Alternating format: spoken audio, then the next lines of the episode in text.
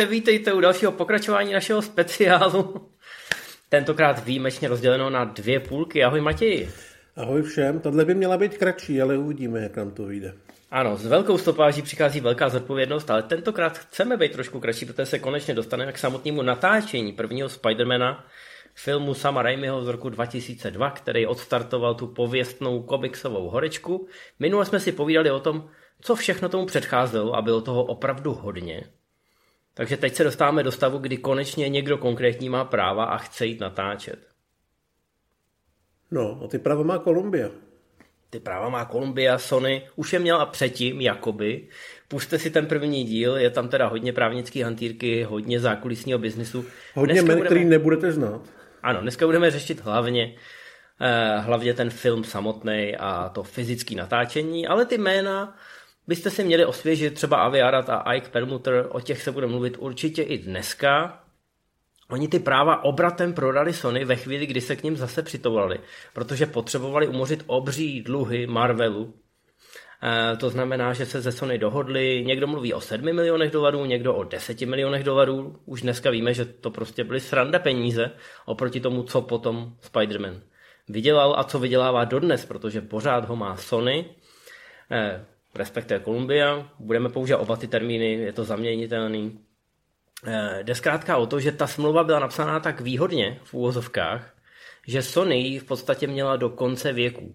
Pokud splnila určitý podmínky. A ty podmínky nebyly zase tak složitý na splnění. Stačilo jednou za pět let zhruba natočit blockbuster. To znamená film, který bude stát nějaký rozumný peníze, eh, aby to byl Ačkový projekt, byl Ačkově obsazený, a byl o Spider-Manovi. Musel splnit teda pár základních podmínek. Spider-Man musel být běloch, musel být heterosexuál, nesměl nikoho mučit, nesměl nikoho zabít, dokonce ani v sebeobraně. E, nesměl být prostej, aspoň ne nad hranu PG-13. Nesměl kouřit, nesměl distribuovat e, drogy, nesměl chlastat, nesměl mít sex s nikým pod 16 let a nesměl mít sex dřív, než mu bude 16 let. E, musel pocházet z chudých poměrů, chodit do školy v Queens, prostě musel naplnit nějakým způsobem eh, to, co bylo v těch komiksech. Což samozřejmě nebylo vůbec složitý a Sony to tak i chtěla, protože popularita Petra Parkera do jistý míry vychází z těchto těch uh, aspektů. Takže to nebylo tak těžký splnit a pokud to Sony plnila každých pět let, tak vlastně Marvel nemohl dostat zpátky to svoje nejcennější zboží, eh, protože smlouvě bylo učiněno zadost. Eh, nikdo to dneska nemůže Marvelu vyčítat, protože zkrátka tenkrát ty prachy fakt potřebovali. Zároveň asi je nutný říct, že dneska už je eh, Marvel ten filmový schopný spolupracovat se Sony a domluvit se na tom, že si eh, vzájemně rozhodně nebudou škodit a spíš si budou pomáhat, že se Spidey objeví v Avengers, že se u Spideyho myhne Iron Man a podobně. Takže je to takový asi do jistý míry manželství z rozumu, ale vydělávají na tom všichni a jsou schopní dělat to tak, že ty fanoušci Eh, reálně nijak zvlášť neřeší, že Spider-Man vlastně bydlí trošku u sousedů. Ano. Eh, je, to ale na vysvětlení toho, proč se dočkáváme po každý za x let nový tváře v tom obleku, protože Sony zkrátka, když eh, jí přestane kvést pčenka, nebo když se jí na to někdo vykašle, tak po vzoru Bondovek musí točit dál a dál, aby si tu licenci udržela. A ta licence to je v podstatě opravdu povolení tisknout peníze ve velkým. Jak si řekneme, za chviličku. Nicméně teď jsme ještě před samotným natáčením. Eh, Sony má práva a má i seznam režisérů, u kterých, na který si myslí, že by to teda mohli točit. A, a ten, ten seznam znamená podle těch men, co uslyšíte, že měl teda i velký ambice, že konečně chtěli natočit opravdu Spidermana za veliký peníze, jako obrovský blockbuster, že to nebyl takový nějaký ten uh, opravdu c projekt, jako byl Kapitán Amerika nebo Fantastic Four, anebo plus minus takový střední B jako Blade, ale že to opravdu měl být ten velký film, který půjde Uh, já nevím, ve stopách, dejme tomu Jurského parku a této série a Pirátů z Karibiku, který přišli až potom, že to fakt mělo být to, co jsme nakonec těch kinech dostali. Přesně, no. jak bylo slíbeno. Eh, na, na, na úvod si ještě řekneme t- takovou tu alternativní what if budoucnost, eh, která se nestala, ale mohla se stát. Kdyby měl James Cameron ještě zájem, tak on si trochu myslel na to, že do hlavní role obsadí Leonarda DiCaprio. To bylo vlastně ještě před Titanicem, ale představte si Spideyho v režii Jamesa Camerona s Leonardem DiCapriem. Nevím, jestli místo Titaniku nebo po Titaniku, ale to je v úvozovkách, to by byl film, materiál. To nemuselo být úplně špatný. No. Ale samozřejmě Cameron neměl vůbec čas eh, dělat Spidermana, chuť by byla, ale čas ne. A tak přišly další jména, které byly oslovený a ty jména byly velký. Byl tam eh, Roland Emmerich, byl tam Michael Bay, byl tam Tim Burton, Chris Columbus, David Fincher, Tony Scott, eh, Jan de Bont nebo M. Night Shyamalan, což všechno byla první hollywoodská liga, nebo vlastně ta nejvyšší liga. U nějakých si myslím, že by to třeba nedopadlo úplně dobře, nedovedu to úplně představit od Chamalana. Myslím si, že Barton by taky nebyl asi úplně to pravý. Čas samozřejmě ukázal, že Jan de Bond uspěl spíš omylem, než tím, že by byl dobrý režisér. Ale Sony prostě mělo ty nejlepší z Hollywoodu minimálně na schůzkách nebo na telefonu a domluvu. No, oni museli samozřejmě i tomu Marvelu slíbit podle té smlouvy, že osloví ty největší hollywoodské ligy a ten seznam to dokazuje. Některý lidi z toho couvli v podstatě hned. Chris Columbus ten se zamiloval do Harryho Pottera, takže byl rychle ze hry. Uh, uh, Barton jim rovnou řekl, že je spíš na DC. ten si tam pořád myslel na toho Supermana a samozřejmě měl za sebou ty Batmany.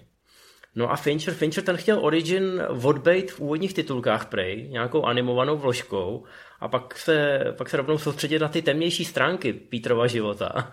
A to, to si myslím, že tam narazilo na, na kámen, protože Stanley si moc dobře pamatoval, co všechno v, tý, v těch uplynulých 20 letech chtěli nejrůznější producenti dělat s eh, Petrem Parkerem.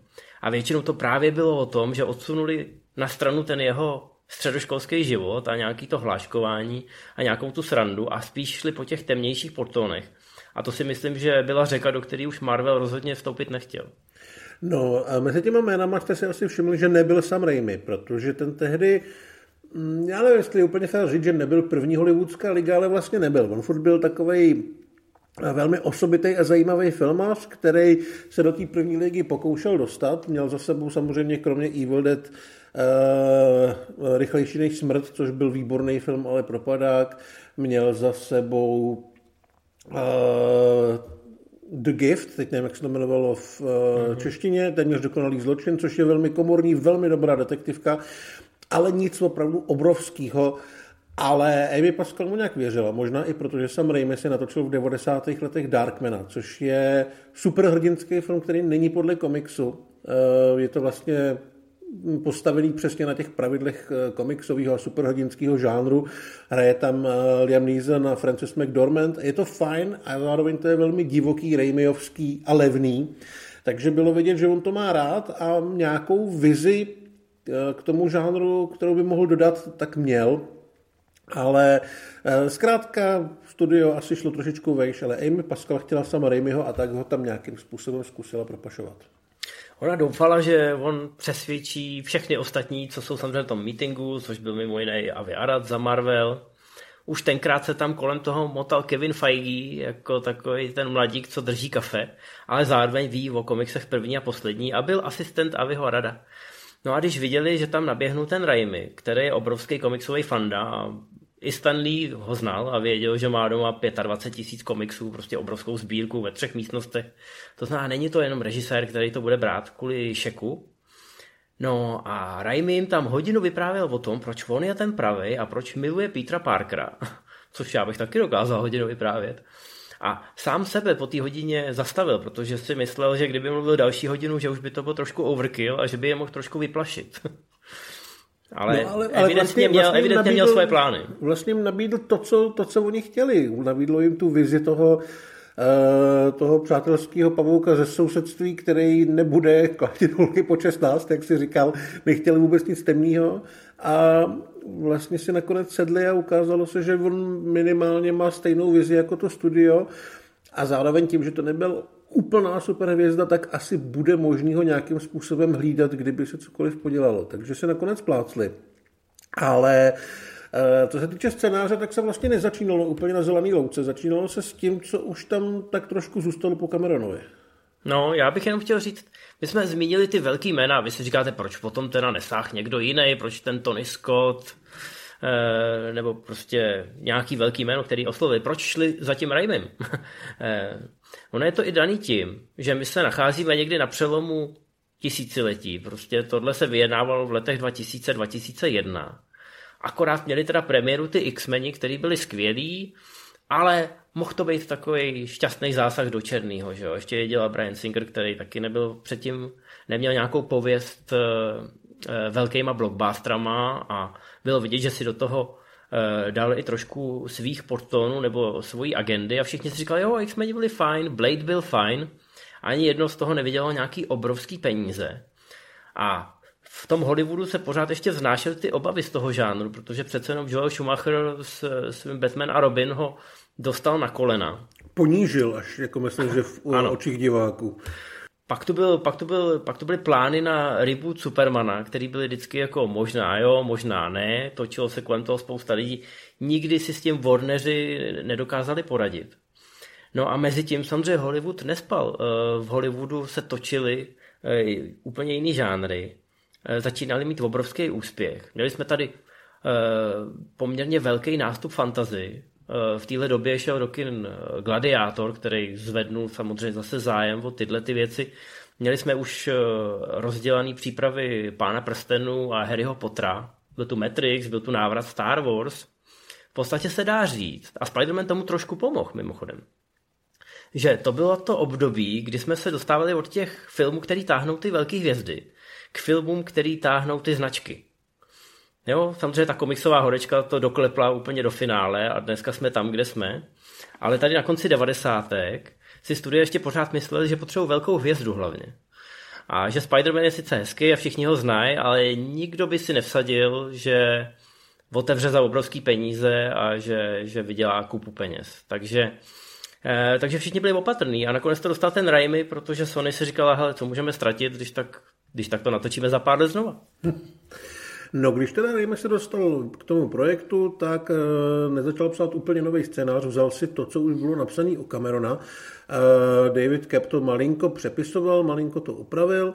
Cameron tam původně chtěl Elektra se Sandmanem jako záporáky, místo nich dorazil Green Goblin, Což si myslím, že byla super volba, protože eh, tam velmi dobře funguje vlastně ten eh, trošku otcovský vztah, taková ta eh, nečernobílost toho záporáka, zároveň je na tom docela postavený i ten vztah Petra Parkera a Harryho. takže to si myslím, že bylo dobrý. Bylo tam vlastně docela dost prostoru spíš pro toho Parkera, než pro toho Spidermana, tím, že to je Origin a vlastně nikam nespěcháme. Vlastně 45 minut prvních stravíme bez masky a bez pavouků. A Raimi kvůli tomu musel nějaký nápady vyndat, musel vyndat eh, celého doktora Octopuse, musel vyndat scénu, ve který Spider-Man zastavuje metro. Naštěstí na ně nezapomněla, nevyhodili je a použili ve dvojce. A jsou to vlastně asi nejlepší momenty z celé té série. Ale uh, po Cameronovi tady vlastně ještě zůstaly nějaké věci, zůstaly tady ty organické pavučiny, protože obyčejně si Peter Parker vyrobí ty uh, jak, já nevím, jak to nazvat. Pistole na pavučiny. Mechanický, no, no jasně, jako nastřelovač nebo vystřelovače pavučin, tady jsou organický, protože furt to byl Cameron, stačí se podívat na jeho Alliance, kde je vidět, že on tyhle ty sliský věci má prostě docela rád, takže tady... Neplánovaně se z toho stala docela velká věc a řeší se to i v tom posledním spider no, jasně, no. kdy oni si porovnávají, eh, jak teda tu pavučinu vyrábějí Raimi si tenkrát myslel, že když v té koláži těch příprav a toho čertání obleků a tréninku, že když tam najednou bude Peter Parker, který se tam šroubováčkem v něčem vrtá, že to zase jako vrtáhne ten děj trošku jinam. On tady v podstatě, ten Peter Parker není prezentovaný jako takový, takový obrovský geek, to je podle mě až v těch eh, dalších a potom samozřejmě až u toho Holenda. Eh, takže se tohle to vlastně vyměnilo No nakonec se z toho stala docela tak, taková hezká trivie, že se to rádi lidi připomínají, že ten první Peter Parker filmový, ten měl pavučiny, který byly přímo z něj. Což ano, je trošku Cameronovský ekl, ale proč ne? No, ale vlastně dohromady to je takový ten typický origin, který dneska už se s ním tolik nevídáme, protože jsme ho ve filmech viděli tolikrát, hlavně v těch superhrdinských, že už to je vlastně strašně okoukaný a působilo by to až příliš starosvětsky, ale tady se vlastně nastavily pravidla pro ty první díly a pro ty představovačky těch postav, kterých se Hollywood a Marvel držel strašně let. Ano, a když jsme mluvili o frontě režiséru, tak ty fronty samozřejmě byly i na hlavní roli. A tady si samozřejmě studio, protože dělalo velký projekt, mohlo vybírat. A že byl z čeho vybírat, protože ten přelom tisíciletí byl taky poměrně plodný na různé romantické komedie, teenagerské komedie, eh, velký dramata, ve kterých se objevovali mladí herci. Takže jsme tady měli skutečně jednu tehdejší, budu říkat tehdejší, protože některý z těch lidí eh, potom nepotvrdili ten svůj status a dneska budete marně lovit v paměti, co je to vlastně za lidi. Proto tady máme i eh, filmy, ve kterých tehdy hráli. Tak Matěj, Rozkopni to. Začneme asi těma velkýma. Byl tam Heath Ledger z 10 důvodů, proč tě nenávidím. Samozřejmě potom se nakop úplně jinde. Byl tam Josh Hartnett, který já teda nevím proč, ale já mám Hartnetta rád, ale on se motal jednu dobu kolem každého superhrdiny. On byl zvažovaný do Supermana, on byl zvažovaný do Batmana a on to dělat nechce. Hrozně to jako říká, že ho tohle vlastně jako nezajímá. Byl tam Jutlo, byl tam Ivan McGregor, ale byl tam třeba i Freddie Prince Jr. z tajemství lenského léta, což byl takový ten, já ho neměl nikdy rád, mě prostě připadal, že je akorát jako tak divně, divně hezký, tupej. Sam Raimi o něm řekl, že vypadá tak mladě po tom konkurzu, že, že by si ani nemohl eh, koupit lístek na ten film, protože by mu neprodali, protože vypadá, že je mladší než 12 let. Jo, ale jako takhle, či, čím je starší, tím je mi víc sympatický. Jo? Třeba jo, potom 24 byl velmi fajn. No Ty vrázky pak... v tom ksichtě z něj udělali chlapa. Pak tady byl Wes Bentley z americký krásy, byl tady Chris Klein z Prciček. Já teď si nejsem jistý, ty to tady v tom výpisu nemáš napsaný, ale nebyl tam i Gyllenhaal, protože Gyllenhaal se vlastně k té roli dostal téměř ve dvojce, když si to by Maguire skurvil záda a vypadalo to, že prostě nebude moct se vrátit na plác a že ho nahradí Gyllenhaal. Je, je a... možný, že o, o něm uvažovali, no, to je samozřejmě skvělá historka. A díky tomu, že oni měli spoustu herců, který oslovili, tak potom u dvojky, eh, když si to by Maguire chtěl vyjednat trošku lepší platové podmínky, tak měli kam sáhnout, měli koho oslovit, protože to bylo přece jenom, jenom o dva roky později. Nicméně tady v, to, v, v této fázi studio, studio preferoval Juda Loa z nějakého důvodu. Jako. Já teď nevím, v čem zrovna hrál, ale přece jenom musel by, musel by mít americký akcent. Vy si dneska Juda Loa představujete jako starého chlapa v úvozovkách. Eh, Tenkrát už teda toho středoškoláka by mi taky asi neprodal, ale vypadal podstatně mladší, měl víc vlasů o dost. Těžko říct, jestli by to fungovalo. Lidská paměť eh, a mozek eh, jsou složitý, to znamená, dneska už si zpětně nikdo nedokáže tyhle ty alternativy představit. Nikdo si nedokáže představit Willa Smise v Matrixu. Ale kdyby ho tam prostě tenkrát obsadili a byl to obrovský hit, tak to bude naopak a nebudete si moc představit Keanu Reevese. No zkrátka, ale nedopadlo to, nedopad ani James Franco nebo Joe Manganiello, ty nakonec dostali jiný role v tom filmu. A štěstí se usmál na Tobyho Maguirea a bylo to díky tomu, že zrovna měli premiéru pravidla moštárny. A manželka sama Raimiho říkala, podívej na tohohle kluka, ten je šikovný. Jo, jo, Toby Maguire do toho šel spíš jako takový uh spíš herec než hvězda. On už měl docela dobře rozjetou kariéru v takových těch indie věcech a v menších věcech. A Uh, studio úplně z ní nebylo nadšený, protože vlastně on nebyl tak extra hezký, on byl takový jako trošku divný, ale já si myslím, že k té postavě to strašně sedí a že díky tomu má i ty fanoušky, že se člověk s ním s nás spojí, protože on nosí brejle, je takový Uh, takový stydlivý a kdyby tam běhal Law a snažil se tvářit, že je stydlivý, tak je to prostě divný, protože tomu člověk nevěří. Jo? Takže si myslím, že Maguire byl, byl výborná herecká volba, navíc byl uh, šikovnej a byl levnej, takže... Což platilo i o Raymim, pak si to řekneme u, u tržeb, že Sony si zpětně vlastně uvědomilo, že trefilo jackpot, protože nikomu nemuselo platit procenta z uh, výdělků a dokonce ani nějaký velký honoráře. Takže těch peněz vydělalo ještě mnohem, mnohem víc. Nicméně já myslím, že jsme přišli na to, Přišli jsme na důvod nebo smysl pravidel moštárny. My o tom filmu vždycky mluvíme trošku handlivě, že je naprosto zbytečný. A že je to přesně taková ta hollywoodská rutina, na kterou všichni za pár let zapomenou. Ale díky němu máme Spidermana, tak aspoň něco. No. Uh, co se týče obsazení Mary Jane, tam taky se motali všech, snad vlastně všechny herečky, které byly ve správném věku a působily hezky a zároveň mile takže tam byly Kate Hudson, Kate Bosworth, eh, Elisha Cuthbert, Eliza Dušku nebo Mina Suvary, byla tam Elisha Witt. Nebyla tam Kirsten Dunst, která neměla vůbec zájem o takovýhle ten typ filmu, ale právě, že když eh, zjistila, že se té roli upsal Toby Maguire, tak měla, a Sam Raimi, tak měla pocit, že by to nemuselo být nějaký uniformní blockbuster mohlo by to být zajímavý, že se vlastně loví mezi indie tvůrcema, tak si o tu roli nějak řekla a líbila se a dostala to. Myslím, no, Kirsten Dunst byla tak slavná, že když si o tu roli řekla, tak mohla všechny předběhnout, no, to, to je výhoda. No, ale pak ještě tady máme Což já mám teda u Raimiho strašně rád, že on tam vždycky tahá ty svoje kámoše. Jo, je tam malinká role pro Bruce Campbella. Uh, ty tady píše, že tam hrála Lucy Loles, já teda nevím koho, ale... Jo, ně, někde tam stojí s nějakým, eh, s nějakým eh, transparentem nebo co. Samozřejmě ti věřím, to je Xena, kterou Raimi produkovali tam J.K. Simmons, který ho ten film vlastně udělal, ale to už byla jeho třetí spolupráce s Raimim, protože on byl v téměř dokonalém zločinu a pak byl ještě v něčem. Jo, je tam samozřejmě Ted Raimi, takže tohleto, tohleto mě vždycky bavilo si vyzobávat, kde ty lidi jsou, protože vím, že tam někde budou. A oni jsou tam skvělí, to není, že by tam byli, že by to byl nějaký nepotismus nebo nějaká tlačenka a oni tam pak působili jako pěst na oko. Opravdu to tam sedí, všichni si to hrozně užívají. Ale mohli jsme se dočkat ještě jednoho, jedno krásného kamea který by dokonce mohlo položit semínko takového toho sdíleného vesmíru, dokonce mezi dvěma konkurenčními studii. Já nevím, proč to tenkrát prošlo, asi protože ty komiksy fakt byly mladý a nikdo, nikdo neměl pocit, že si navzájem cokoliv krade. Tak, málem se tam objevil Wolverine i Hugh Jackman. Bylo to vymyšlené, bylo to naplánované, mohlo to být super cameo, ale někdo nemohl najít jeho kostým z X-Menů, takže to nakonec škrtli.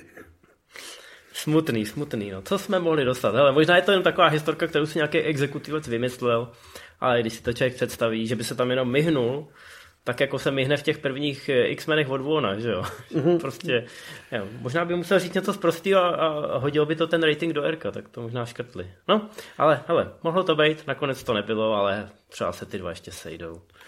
No. no. Když se začalo točit, tak rozpočet byl 70 milionů dolarů, což samozřejmě nebylo málo, ale už tehdy se normálně točili filmy za stovku. Takže to byl takový ten velký blockbuster z druhé ligy, řekněme.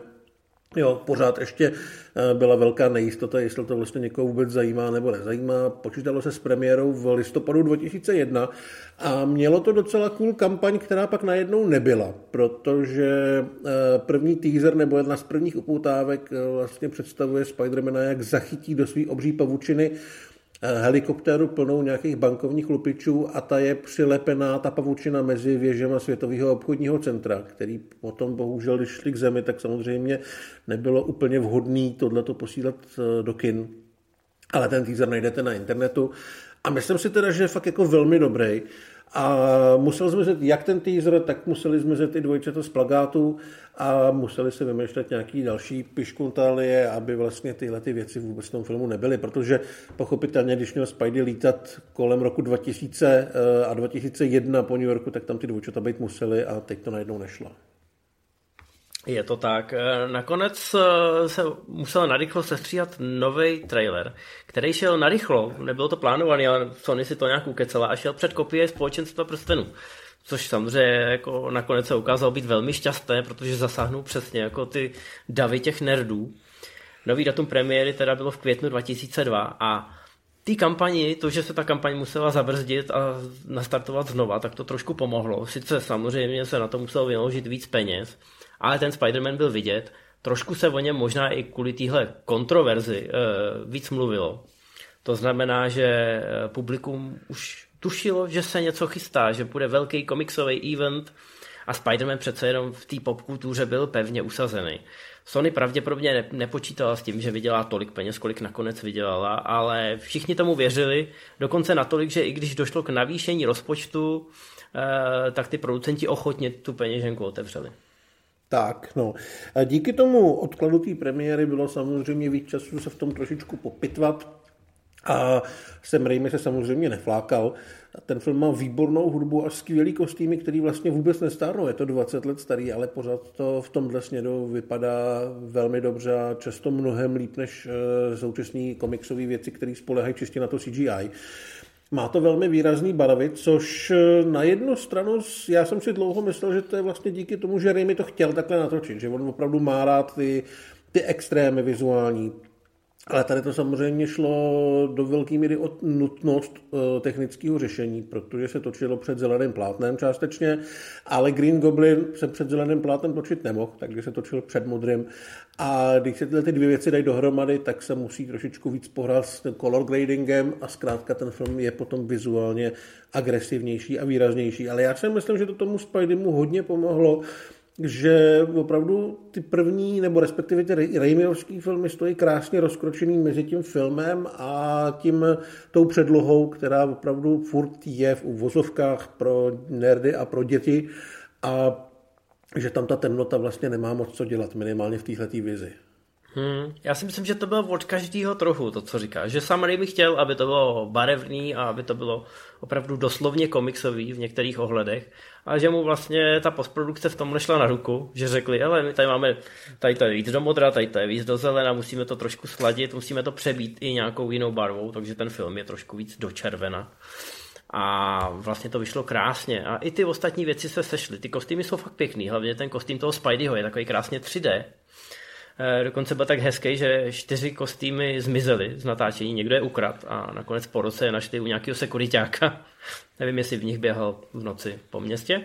To mohlo být zajímavý. No a ten soundtrack, ten soundtrack do dneška, ten hlavní motiv si každý pobrukuje. Danny Elfman Uh, strávil, myslím, že rok v Africe před natáčením tohohle filmu a studoval tam prostě ty jejich perkuse a tak podobně. A myslím si, že to krásně zúročil. Ten soundtrack má takový, jako ten hlavní motiv je takový tepavej a vyloženě si podupáváš, když ho slyšíš, do dneška. Uh, takže patří k, k jedním z těch nejvýraznějších superhrdinských motivů.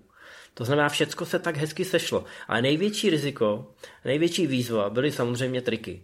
Tady my jsme říkali už předtím, Díky bohu, že ten Spider-Man nevzniknul v 80. nebo možná ještě na začátku 90. let, protože tehdy ty triky ještě byly v kolípce. Spousta věcí by se musela dělat prakticky. A musel by to být nějaký kaskadér v obleku, co tam skáče na nějakých lanech. A ve výsledku je otázka, jestli by to splnilo očekávání, který mají fanoušci té komiksové předlohy, kde přece jenom ta kresba toho komiksového Spidermana, jak se tam protahuje mezi těma mrakodrapama, je velmi specifická. Navíc ten Spider-Man je vždycky tak jako protažený až jako nad, nad rámec toho, čeho je lidský tělo schopný. A ta kinetika je tam obrovská. A přenést to do, na stříbrný plátno bez eh, pokročilých digitálních triků, to by mohlo být hodně těžké. No nakonec tam ty triky samozřejmě byly. Eh, CGI Pajduláka dělal John Dijkstra a dělal ho tak dobře, že si spousta lidí myslela, že to je opravdu kaskadér, který na nějakém laně skáče mezi mrakodrapama. Takže trikově to samozřejmě byl velký krok dopředu, ale to neznamená, že tam nebyly ty klasicky, eh, klasicky pojatý záběry plný praktických efektů. Eh, Willem Dafoe se musel soukat do toho velmi stylového obleku, který se mi teda vždycky líbil a připadalo mi, že je takový sympaticky děsivý. Ono samozřejmě za to mohlo i to jeho přehnané herectví. a to byla, oblek... dru- to byla až druhá verze, mimochodem. Ten první oblek byl takový, takový jako, vypadal trošku jako Hulk. A byl to takový tank, Jo. Oni chtěli toho Goblina udělat, že ten bude mít tu hrubou sílu a tu technologii. Že to bylo trošku jako Iron Man oblek. A když to Defoe viděl, i, i to zpracování bylo trošku slabší než u toho Spideyho obleku. A když to Defoe viděl, tak říkal, že to je prostě nějaká podělaná maska na Halloween koupená v krámě za 19 dolarů. A ať to koukají předělat, že to klidně bude nosit von, že, že se do toho klidně nasouká na 8 hodin denně. Ale, ale to není že, ať, ať to není hnusný, že on je, on je herec a nenechá si zkazit kariéru prostě nějakým, eh, nějakou maskou z výprodeje. Takže nakonec to předělali a je to takový atletičtější, je to krásně lesklý a přesně jak říká, je to, je to fakt pěkný. No, mělo to 850 částí, takže narvat ho do toho trvalo uh, velmi, velmi dlouho, bylo to asi nepříjemný. Uh, další scény, které vlastně museli vznikat, tak se ty lidi museli naučit ty věci dělat, tak to bylo třeba to slavné chytání Mary Jane a oběda, eh, který eh, logicky by asi člověk čekal, že se to udělá s pomocí CGI, ale ne. Eh, to by McVar se to musel naučit chytat a zvládl to na pokus číslo 156, takže tam byla asi velká spousta rozlitého mlíka. Dneska, ale... dneska by se to samozřejmě dělalo digitálně. No, jistě, Nikoho by ani nenapadlo to udělat jinak, ale měli jsme tady evidentně Jackie Chena a tři dny v kuse se chytalo oběd. Což jako vypadá to skvěle v tom, v tom finále a všimněte si, když si tu scénu budete pouštět, jak na to Toby Maguire kouká nevěřícně, že se mu to fakt povedlo. takže to, a ono to samozřejmě funguje i pro toho Petra Parkera, takže tam, tam se to hezky sešlo. Oni to totiž, oni to totiž chytějí a pak ještě Mary Jane mu něco řekne, takže oni nesměli zkazit ještě tu repliku potom, když se to konečně povedlo. A myslím si, že je to v tom trošku vidět, když to víte. No další věc, která vznikala tradičně, tak byl ten slavný polibek hlavou dolů, což byla velká scéna, myslím si, jeden z nejikoničtějších filmových polibků. Eh, Maguire si ho moc neužil, protože mu samozřejmě, jak byl hlavou dolů, tekla do nosu voda, takže to nebylo úplně příjemný líbání, ale tak jako umění bolí. No, no to bylo v ateliéru samozřejmě, takže ten déšť je vyrobený tak, že postavíte proti sobě několik hadic, který stříkají ze zhora obloukem a ten déšť je poměrně intenzivní. A když máte tu gumovou masku, která je udělána tak, aby vám přilehala a kopírovala ten váš obličej. Je to takový waterboarding trošku. Je to waterboarding, ano, takže on si, to, on si to moc neužil. A ještě v tom byl jeden aspekt, že James Franco tenkrát chodil s Kirsten Dunst a původně samozřejmě si myslel na tu hlavní roli on. Eh, což teda jako byl v době, kdy ještě Kirsten Dunst foto zájem neměla, ale tak vlastně, vlastně musel koukat na Tobio Maguire, jak se tam líbá s jeho holkou a prej tam byla trošku tenze na tom place, no. Což samozřejmě se dá potom i eh, hezky prolnout do té postavy toho Osborna juniora a toho, co čeká tyhle ty uh, dva charaktery ve druhém a třetím díle. Ale proslýchá se, že si moc nemohli přijít na jméno, že když jakkoliv byli v té jedničce kamarádi na stříbrném plátně, tak jakmile padla klapka, tak už se k sobě moc neměli. No jo, no, tak je to práce. Ale ten půl rok natáčení navíc se teda vyplatil nejenom kvůli tomu, že se navýšil rozpočet o 30 milionů ze 70 na stovku, dalších 30 milionů se investovalo do marketingu, ale zkrátka bylo mnohem víc času na to, aby se tam všichni se všem piplali, takže třeba závěr, kdy ten Spidey opravdu lítá nad tím Manhattanem, tak to se dělalo několik týdnů až měsíců. Vlastně Eh, všechny ty možnosti, které toto prodloužení natáčení eh, nabídlo, tak je Sam Raimi dokázal využít absolutně naplno. Nakonec to bylo dokonce 140 milionů dolarů. Na svoji dobu to bylo poměrně drahý, eh, ale můžeme samozřejmě jít 10 let zpátky, kdy podobný peníze byl schopný James Cameron utratit za druhého Terminátora. Sony byla opatrná, protože nevěděla, do čeho jde. Ale Povedlo se to, dámy a pánové. Povedlo se to tak obrovsky, že už za první víkend ten film vydělal 114 milionů dolarů. Byl to první hollywoodský blockbuster, který dokázal vydělat 100 milionů už za ten první víkend. To znamená, automaticky si připsal i takový ten titul nejrychlejší k 100 milionový metě. A všichni víme, že pak už ho následovali další a další filmy, že se to zkrátka utrhlo ale těch 114 milionů dolarů za víkend to není špatný ani na dnešní poměry. Podívejte se, kolik vydělali momentálně třetí strážci galaxie. Mm. v podstatě stejná suma. No, celkově, Takže se Sony... to, celkově se to vyškrábalo na 825 milionů dolarů celosvětově a byl to nejúspěšnější komiksový origin na dlouhý roky. Překonalo to až Wonder Woman z roku 2017. Ale to tady mluvíme jenom o kině. Eh, doba, kdy šel Spider-Man vlastně mezi lidi, tak ještě přála DVDčkům, jak se prodalo 7 milionů kusů, což je do dneška rekord a nikdo ho nikdy nepřekoná, protože DVDčka už nikdo nekupuje. No, ale jenom, jenom uhraných filmů. Animáků se prodalo víc. Jo, jo, jo. Ale když se to sečte všechno dohromady, tržby z kin, tržby z videa, z televizních práv, tak se to dostalo na hezkých 2,3 miliardy dolarů a u Sony mohli udělat takovou tu věc jako v Breaking Bad, že si postavili ty balíky těch peněz a pak na tom leželi. A mimochodem jsou to 2,3 miliardy tehdejších dolarů, to znamená, že kdybychom to ještě porovnali inflací, tak to pravděpodobně budou fakt kameronovský peníze, avataří peníze.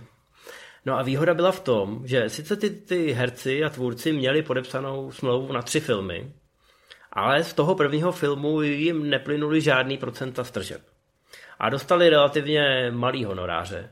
To znamená, že Sony na tom vydělá obrovský, ale obrovský peníze. Mnohem víc než na druhém Spider-Manovi, který sice v kinech vydělal plus minus stejně celosvětově. Ale tam už samozřejmě se agenti herců o ten balík peněz eh, porvali.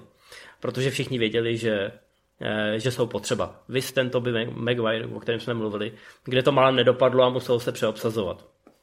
Ale no prostě obrovský peníze, Spider-Man byl všude a najednou všechny studia samozřejmě chtěli svý vlastní komiksy. Najednou byli všichni jako, jak to, že jsme spali, jak to, že jsme si tohle nevšimli. Eh, no a slavil se i u Marvelu samozřejmě, protože Marvel, i když z toho viděl jenom pouhých 5%, což, což jsou směšný peníze, eh, tak eh, Avi Arad a Ike Perlmutter měli práva na prodej hraček a samozřejmě prodej těch komiksů.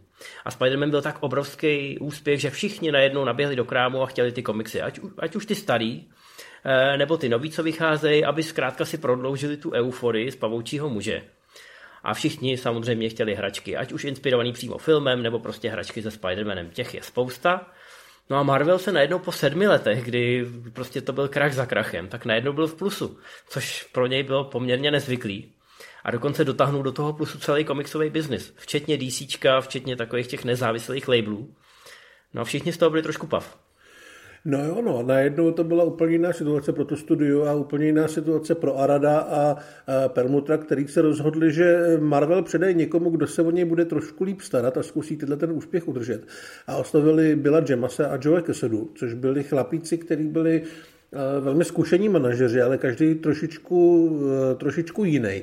Ten první byl, řekněme, spíš účetní a takový ten profík, který se pokoušel mít nějaký nadhled a měl zkušenosti z NBA ten druhý se zase staral o strategii a řekněme možná, já nevím, jestli měl vyloženě na starosti PR, ale to, co on dělal, tak PR velmi ovlivnilo. Protože my jsme si v tom prvním speciálu s Spidem říkali, že vztah Marvelu a DC byl takový relativně přátelský, že vlastně oba hráli stejnou ligu, občas si jako podrželi, eh, doufal, všichni chtěli vydělat a neházeli si klacky pod nohy.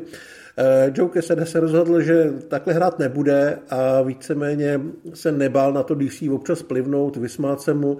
Ty jsi tady napsal, že eh, o DC řekl, že to je pornohvězda s největším nádobíčkem, která ale nemůže dosáhnout erekce. Protože Marvel byl prostě rozjetý, minimálně v té filmové branži. Měl toho obřího Spidermana, měl ty X-meny, který nebyly sice komerčně až tak úspěšný, ale zase, eh, zase se o nich mluvilo jako o nečekaně chytrém filmu, který nikdo nečekal o těch komiksech. No a jako velmi rychle se u nich odmávla dvojka, která mm, v podstatě určitě eh, stavěla na všem, co ta jednička úspěšně zasela, takže jo. tam to bylo fakt rozjetý hezky, ale bylo to přece jen, ta poznámka, byly to nehezký slovíčka vzhledem k tomu, jak se v tom Marvel plácal 20 let předtím. A jasně, musel koukat na DC, jak to slaví určitý úspěchy se Supermanem a Batmanem, ale bylo to zbytečný. E, jak už jsem říkal předtím, prostě hrozně daleko zpátky šla ta přátelská rivalita, kdy vlastně šéfové těch vydavatelství spolu chodili na oběd. A ne, že by si nějak nahrávali, ale snažili se i trošku řídit třeba fluktuaci zaměstnanců jedním nebo druhým směrem, ke který přirozeně docházelo. A ano, byly tam věci, jako že Jack Kirby zradil a z Marvelu se přesunul do DC, který byly trošku jizvy na tom vztahu, ale jinak to víceméně fungovalo. Eh, já nevím, jestli to víte, ale dokonce Superman se Spider-Manem v jeden čas měli crossover. Byl velmi krátký, ale byl to opravdu historický, že vyšel komiks, ve kterém byl Superman a Spider-Man vedle sebe. Moc se samozřejmě neprali, protože to by skončilo velmi rychle. Ale i k takovýmhle věcem docházelo ke crossoveru mezi dvěma největšíma vydavatelstvíma, což v jiných branžích je skoro nemyslitelný. Nicméně tady najednou Marvel byl na koni a trošku si to užíval. Ike Perlmutter v, ve vedení tohle samozřejmě podporoval, protože ten šel přes mrtvoly. Takže tam, tam, to, tam to trošku bylo nalomený a dokonce když Brian Singer taky, podobně jako Jack Kirby v uvozovkách, uh, utek a po druhých X-menech eh, se rozhodl, že kejvne na nabídku DC, respektive Warneru a natočí pro ně uh, Supermana, protože Superman byl ta modla, že jo, to byl ten etalon, ke kterému se chcete dostat. A Brian Singer ho miloval. No jenže jeho Superman pohořel v kinech naprosto tragicky a v Marvelu se tomu hodně dlouho eh, smáli. Přesně tak, no, ale tahle ta řevnivost byla spíš na úrovni nějakých těch manažerů, vyloženě tvůrci, ať už komiksový nebo i ty filmový, těm to asi bylo celkem jedno a prostě dělali pro ty, kde dostali lepší podmínky a lepší hrdiny, se kterými můžou blbnout. A DC samozřejmě se potřebovala nějak nakopnout a to se povedlo až s Batmanama eh, od Nolena. Ale Marvel si zkrátka užíval to, že najednou je ta jednička a ten, který může chodit po, po Los Angeles a po Hollywoodu nechávat se plácat po zádech o tom, že zachránil komiksový biznis a představil superhrdiny filmovým divákům. Takže asi jim to přejem.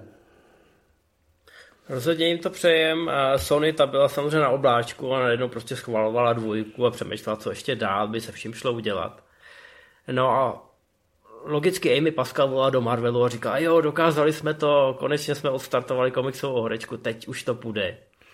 A Ike Pelmuter, ten seděl doma eh, ve svém obřím sídle a přemýšlel. Měl zachmuřený výraz, protože věděl, že to sice byl obrovský úspěch, ale že oni z toho moc peněz mít nebudou ještě se k němu nedostali, ještě se k němu nedostali ty zprávy o, eh, o prodeji hraček a říkal si, jo, tak jo, tak teď teď Sony má obrovský úspěch, Foxové mají obrovský úspěch a všichni se chlubí naším peřím. Co my z toho vlastně máme? Jo, a Ike, Ike byl z toho takový. On prostě myslel furt na ty prachy. Ty prachy u něj byly první a poslední. On dokonce nechápal ani to, jak ten Hollywood funguje, jak se musí utrácet obrovský peníze za sebe prezentaci, ale toleroval to tomu Avimu Aradovi, který byl na tom západním pobřeží a užíval si tam v úvozovkách s těma tvůrcema. Žil ten svůj hollywoodský sen, protože chápal, že v důsledku z toho ty prachy mít bude. On je chtěl mít akorát rychleji a chtěl jich mít víc. No, on chtěl mít, mít víc i, mm, a dělal proto vlastně všechno, dělal proto i to šetření, ze kterého jsme si minule dělali srandu. On měl vlastně pověst člověka, který šetří úplně všude. Měl kanceláře, kde se v zimě netopilo a v létě nesměly běžet klimatizace. Eh, když po něm chtěli, aby za 80 tisíc dolarů vyrobil animovaný logo pro Marvel, pro Marvelovské filmy, tak se mu vůbec nechtělo, protože to přece ty ocasové od komiksů a kreslí zadarmo.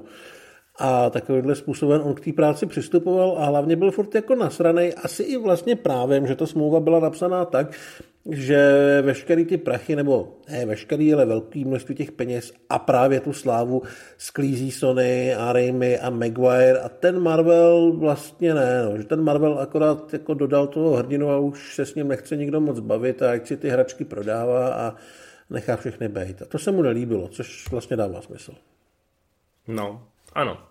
E, I to logo, mimochodem, to je takový to logo, jak se tam listuje v, tom, e, v těch komiksech a pak tam objeví to logo Marvel, který jsme, který jsme viděli dlouhý roky a pro spoustu lidí bylo takovou tou prvotní radostí, když se to rozsvítilo na tom plátně a ty si říkal, haha, další, další Marvelovka. Dokonce i MCU to potom nahradilo tím svým 3D logem až relativně pozdě. No, tak tohle logo stálo tyhle ty směšné peníze. A jich Pelmuter nakonec pochopil, že to má svůj význam, že když ty diváci na začátku vidějí tohleto logo, ještě před logem toho studia, eh, tak si uvědomějí, že OK, hele, tohle je vlastně od toho komiksového vydavatelství. Díky těmhle těm lidem máme všechny ty úžasné superhrdiny. A Hollywood si je vlastně jenom půjčuje, že jo. Tak, to. No, ale ty, ty nevýhodné smlouvy tam byly a Eh, Ike Pelmuter se s nima musel naučit žít, měl kvůli tomu neklidný spaní a potom to vedlo samozřejmě k tomu, co už všichni známe. Trošku jsme to nakousli ve speciálu k Ironmanovi, ale opakování je matka moudrosti. Došlo na žaloby. Uh, ono tedy asi by nebylo úplně fér zase tvrdit, že Perlmutter byl až takhle lakomej. On měl opravdu problém třeba s tím, že uh, když měli do kin X-meni, tak byly vyrobený hromady hraček, protože právě ty merchandisingové věci a hračky jim vydělávaly ale eh, díky tomu, že se přesunula premiéra o půl roku, tak toho měl plný sklady a to, co bylo v hračkářství, nikdo nechtěl, protože nikdo nevěděl, co to je vlastně za postavy. Jo. U toho Spidermana to samozřejmě byly jiný, jiný ale furt to bylo nějakých 5%, a co z toho vlastně pan Mutro měl a to se mu nelíbilo. Takže to řešil tak, jako vlastně řešil všechno předtím a došlo na žalobičky, protože chtěl prostě ty smlouvy přepsat. A studio se nedalo, zažalovalo Perlmutra, takže se žalovali asi úplně všechny strany a čekalo se na to, až všichni se malinko vychladnou a zkusí vymyslet nějaké podmínky, které by byly uh, únosnější pro obě strany, což se nakonec povedlo. Ano, Perlmutter se nakonec vzdal i těch svých 5%, protože mu došlo, že eh, ty hračky jsou pro něj výhodnější a že v nich hlavně umí chodit. Takže on řekl, OK, budete mít kompletně všechny svoje tržby, ale my chceme ne 50% za ten merch, my chceme 75%. A u Sony si řekli, hele, my teď budeme točit Spidermana každý, každý dva roky, budeme na tom vydělávat 100 miliony dolarů, takže vlastně i těch 5% eh, je pro nás docela fajn. A hlavně se nemusíme s nikým dalším bavit. Nemusíme pořád trpět to, že nám tady Pelmutr volá v pět ráno a řve na nás, že jsme neudělali tohle nebo tamto. Takže, takže to odsouhlasili. Eh, v podstatě se definitivně ratifikovala ta smlouva, o jejich detailech jsme mluvili v tom úvodu, co všechno musí v rámci té ochrany e, image toho komiksového Petra Parkera každý film splňovat, včetně prostě nějakých dodatečných materiálů a tak dále a tak dále. Stejně ten Perlmutter vždycky každý ráno volal do toho studia a říkal, tady na tom plagátě je tohleto blbě a proč jste použili tenhle font a tyhle barvy se mi nelíbí. Samozřejmě oni ho vůbec nemuseli poslouchat, Amy Pascal už toho měla dost. Říkala si, proč my vůbec posloucháme toho člověka? Teď jsme podepsali tu smlouvu, aby jsme ho nemuseli poslouchat. A on byl neodbitný, takže Amy Pascal, aby si to trošku ulehčila, tak zřídila speciální komisi, což bylo asi pět lidí, který každý ráno muselo zvedat ty telefony a poslouchat toho permutera a dělat z toho zápisy. Samozřejmě většina těch výtek eh, se potom nějak nerealizovala nebo Tam podle mě vznikla taková ta slavná opice, co má Homer Simpson v hlavě. Tak se jí to opice hraje na ty činele a jenom takhle jako Aha. Jo, jo, jo. Aha. Mně se líbí ta, ta scéna z posledního akčního hrdiny, víš, jak tam uh, Arnold vždycky zvedne ten telefon a pak pustí ten záznamník, který dělá jenom hm, hm, ano miláčku, jistě. Nenaděláš nic. No a jde pryč, takže nenaděláš nic. Uh, nikoho v tu chvíli, dokonce ani Pelmutera, který byl na ty peníze úplně úchylný, tak ani ve snu by je nenapadlo, že by si ty filmy mohli produkovat sami a dostat všechny ty peníze že by zkrátka všechny obešli. Asi proto, že oni je obejít nemohli, protože v tu chvíli prostě Universal, Foxové, Sony, každý měl někoho, každý měl prostě nějaký kus uh, těch marveláckých licencí a ve skutečnosti jim zbyly jenom ty Bčkový charaktery. Přesně a tak, no. Chtělo to někoho zvenčí, kdo by jim vnuknul myšlenku, že i s malýma maňáskama jde se hrát velký divadlo. Tak, ten někdo byl Amir Melin, což byl šéf malého studia Artisan Entertainment, který e, vlastně přišel za těma dvěma pánama a řekl jim, že by si to mohli dělat sami, v tom jsou ty velké peníze a že není úplně důvod se, se dělit. E, Malin nebyl úplně člověk mimo obor, byl to chlapík, který kolem roku 2000 měl práva na Ant-Mana, Black Panthera nebo Deadpoola. Nic z toho se nestihlo natočit, ale zkrátka k těm komiksům měl docela blízko. A jeho společnost Artisan teda nakonec skončila u Lionsgate, který všechny tyhle ty práva vrátil, protože nic z toho dělat nechtěl. Taky tam dneska musí, do dneška musí někoho fackovat, si myslím. A licence vlastně skončila zpátky u Marvelu, takže Millen tam přišel a říkal, že by teda s tím dalo možná něco udělat a že není úplně důvod to přeprodávat zase nějaký další straně.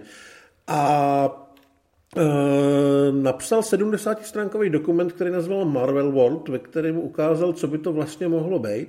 Chtěl 20% za to, že se to bude realizovat, sliboval, že to bude mít obrovský zisky a že to vlastně může být stejně propojení jako ty komiksy, kde taky Spider-Man něco udělá a má, když tam spadne nějaký barák, tak se to řeší o dva díly později v Ironmanovi. A vlastně tady položil základy tomu, co známe dneska, základy tomu MCU, ale byl to asi až příliš ambiciozní nápad na ten rok 2002 a podobně a hlavně na Arada s Perlmutrem, který v tom pořád ještě úplně neuměli jet. Já myslím, že si, ne, že si nestihli přečíst těch 70 stránek, takže si říkali, jo, Marvel World, jasně. Už skončili u těch 20%. Děkujeme, nashledanou.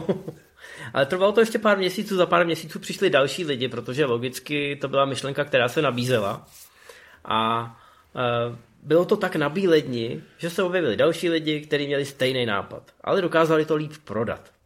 Měli jsme tady Davida Mazela, e, který měl diplom z Harvardu a měl dobrý kamarády, takový ty e, výrazný hollywoodský agenty Michael Ovitz, Ari Emanuel, to samozřejmě pokud jste sledovali třeba Vincentův svět, nebo se trošku pohybujete v tom zákulisí, tak víte, že tohle jsou lidi, kteří mají obrovskou moc v Hollywoodu, dokážou šeptat do těch správných uší.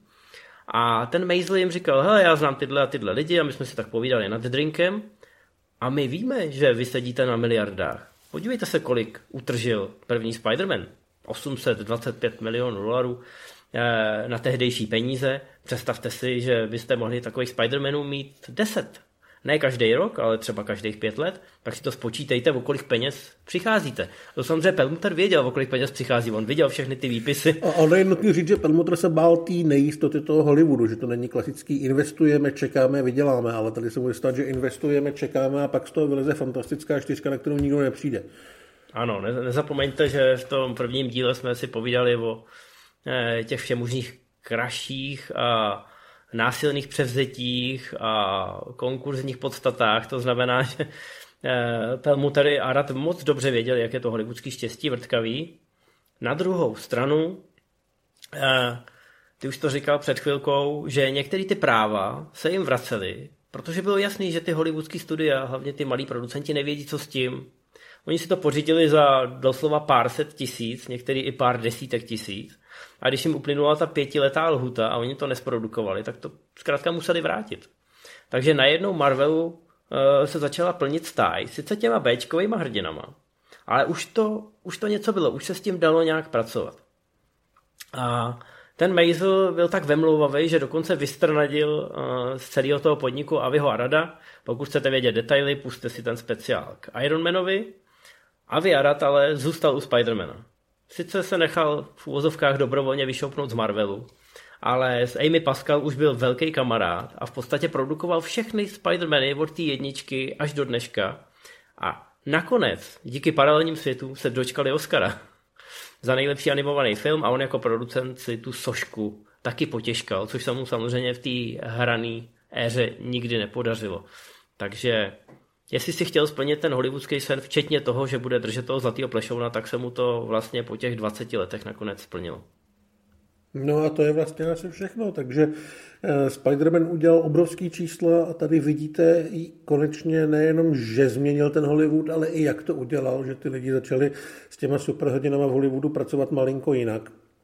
Že se objevili lidi, kteří vycítili, že to je šance eh, dojít ne jednu značku, ale dojít vlastně úplně, novej, eh, úplně nový médium, ze kterého se dá vytáhnout strašně moc peněz. A Eh, jestli to brzo skončí nebo neskončí, to zatím asi mě úplně odhadovat nemůžem. Teďka to je trošku slabší s těma Marvelovkama, respektive s komiksovkama, ale pořád to jsou ty největší hollywoodský blockbustery a Hollywood je bude minimálně zkoušet zachránit a udržet se tam, kde je, posunout, nebo ideálně posunout se zpátky k tomu, kde byl pár let zpátky a všechno to začalo pořádně tady. No a nebojte se pustit si toho prvního Spidermana, skutečně technicky nezestáhnou tak moc, jak byste si možná mysleli. A je to, ten, je to ten origin, ve kterém není ta zbytečná vata, není v tom ta omáčka. V podstatě záporáky hlavní hrdina jsou spojený velmi osobníma až jednoduchýma vazbama. Nejde tam o záchranu světa, jde tam spíš o nějaký vlastní vykoupení a o nastavení nějakého toho morálního kompasu a vyrovnání se samozřejmě ze smrtí strýčka Bena. A když se na to kouknete dneska, po všech těch filmech, které jsou těhotný ambicema a snahou budovat eh, široký svět a nadspat tam co nejvíc kameroliček, tak vám to vlastně bude připadat, že this is the way, eh, že občas by se k těm jednoduchým originům měli ty eh, komiksovky vrátit, aby jsme se trošku nadechli, aby jsme si užili právě to, že 45 minut strávíme v tom lehkém očekávání, kdy se ten hrdina teprve rodí. Eh, včetně nějakých tréninkových koláží a tak dál a tak dál. Já jsem se na to koukal před pár dny a je to krásný. A je pravda to, co říkala Kirsten Dunst, že měl pocit, že se tady konečně dělá něco jiného, že se k tomu dostanou, že k tomu koritu se dostanou ty indie tvůrci, kteří by mohli přinést něco jiného, než ty blockbusteroví rutinéři, tak to myslím, že tady je vidět. Samozřejmě se to ještě mnohem víc projevuje u dvojky, kde uh, Raimi mu zmizely veškerý okovy z rukou a mohl si tam realizovat uh, i, i blbiny. A možná proto je dvojka dodnes považována mnohými za dost možná nejosobitější a dost možná nejlepší komiksový film, takový nejúplnější komiksový film všech dob.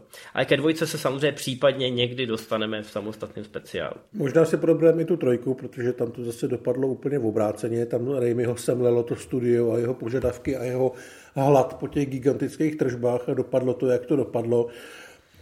Ale, jak už říkal Vašek, to už je asi na jindy. Tohle to si myslím, že bylo celkem výživný a Spider-Man si zaslouží vlastní speciál, takže tady do toho nebudeme spát nějaký sequely a podobně.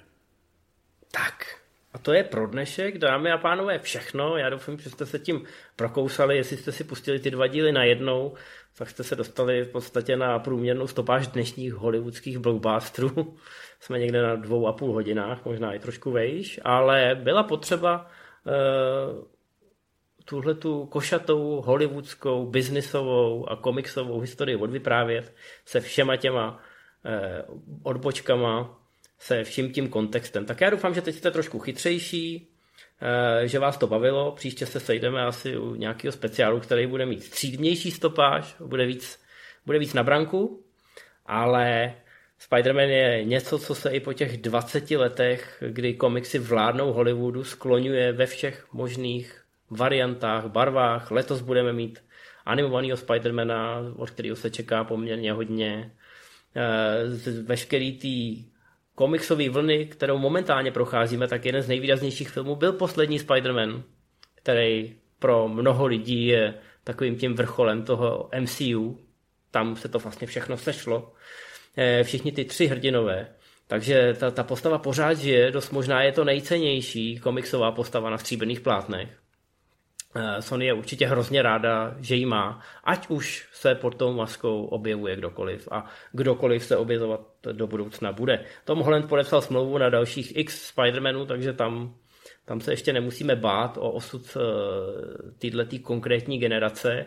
A já věřím, že zase přijde někdo další, že prostě Sony bude každých pět let něco točit, pokud budeme mít štěstí, taky častěji. A ty práva se jen tak Marvelu nevrátí, ale momentálně jsme ve stavu, kdy z toho všichni profitují, včetně diváků. A to je asi takový happy end, který si zasloužíme po tomhle obrovském speciálu. Tak, no. Chceš ještě něco říct, nebo se rozloučíme? Ne, to byl můj tříminutový epilog, který můžeš zakončit máváním do kamery a pak tě propustím. Tak dá. tak se mějte a zase u dalšího speciálu. Nazdar. Ciao.